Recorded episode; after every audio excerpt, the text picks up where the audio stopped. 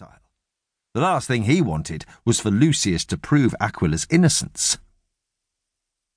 With Rufus's death, Lucius was now sure that Ravilla was behind the accusations against his father. He was determined to expose his uncle's role in the affair and prove his father's innocence. He just wished he knew where his father was so that he could make contact with him. To help him in his quest, Lucius knew he could rely on the friendship and support of Isidora. In her previous job as a slave in Ravilla's household, Isidora had suffered more than her share of Ravilla's brutality. He had tortured and killed her parents. Since meeting Lucius, she had helped show him exactly what sort of a man his uncle was. But before Lucius could continue with his search for the truth, there came an unwelcome announcement.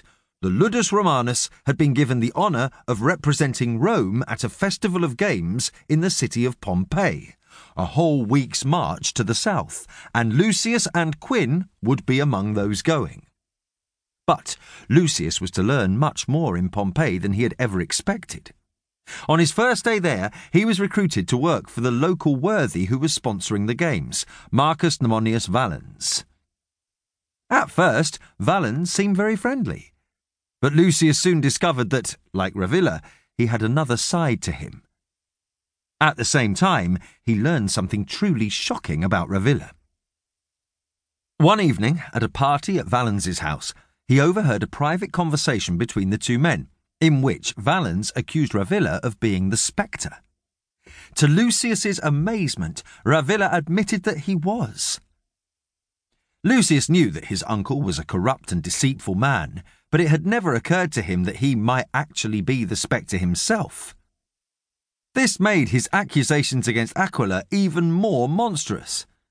He must have accused Aquila of being the spectre, both to destroy his brother and at the same time cover up his own guilt. Valens was blackmailing Ravilla, threatening to expose his secrets unless Ravilla paid him. Lucius soon found out that Valens knew everyone's secrets in Pompeii, and this was how he made his money. Lucius told all this to Quin, but his brother refused to believe that Ravilla was the spectre, believing instead that Valens was a villainous liar. He resolved to expose him before the crowds at the arena that afternoon.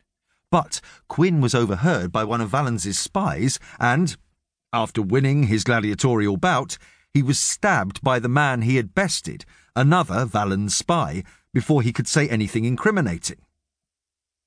Later, as Quin was being treated by the surgeon, one of Valens's thugs poisoned him. Meanwhile, a young seer named Attia was warning that the gods were about to destroy Pompeii.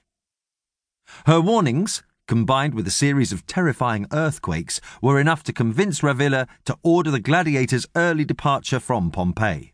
But before they could leave, Mount Vesuvius erupted and they were forced to take shelter in their barracks from the rain of volcanic stones. The bombardment caused a wall to collapse, and Quin, already wounded and sick from poison, was entombed under the stones. Miraculously, when they dug him out, Quin seemed to have recovered much of his health. Perhaps the absorbent volcanic stones had somehow helped purge the poison from his system. Lucius, Quin, Ravilla, and the rest of the gladiators' familia managed to escape from Pompeii just before the city was engulfed in a fiery surge from Vesuvius. Valens, however, perished along with all his dark secrets. Ravilla, so it appeared, was safe once more, and the proof that Lucius sought in order to clear his father's name seemed as far away as ever. Prologue Rebel Elephant, Rome, 1st of March AD 80. Lucius had spent the entire morning trying to coax an elephant to kneel before a statue of the Emperor Titus. He was having no luck.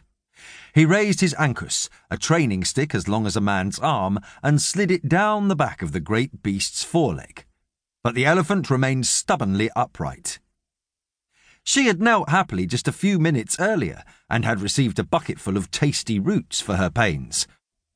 But, for some reason, when faced with the square jawed features of the most powerful man in the known world, she always opted to stand.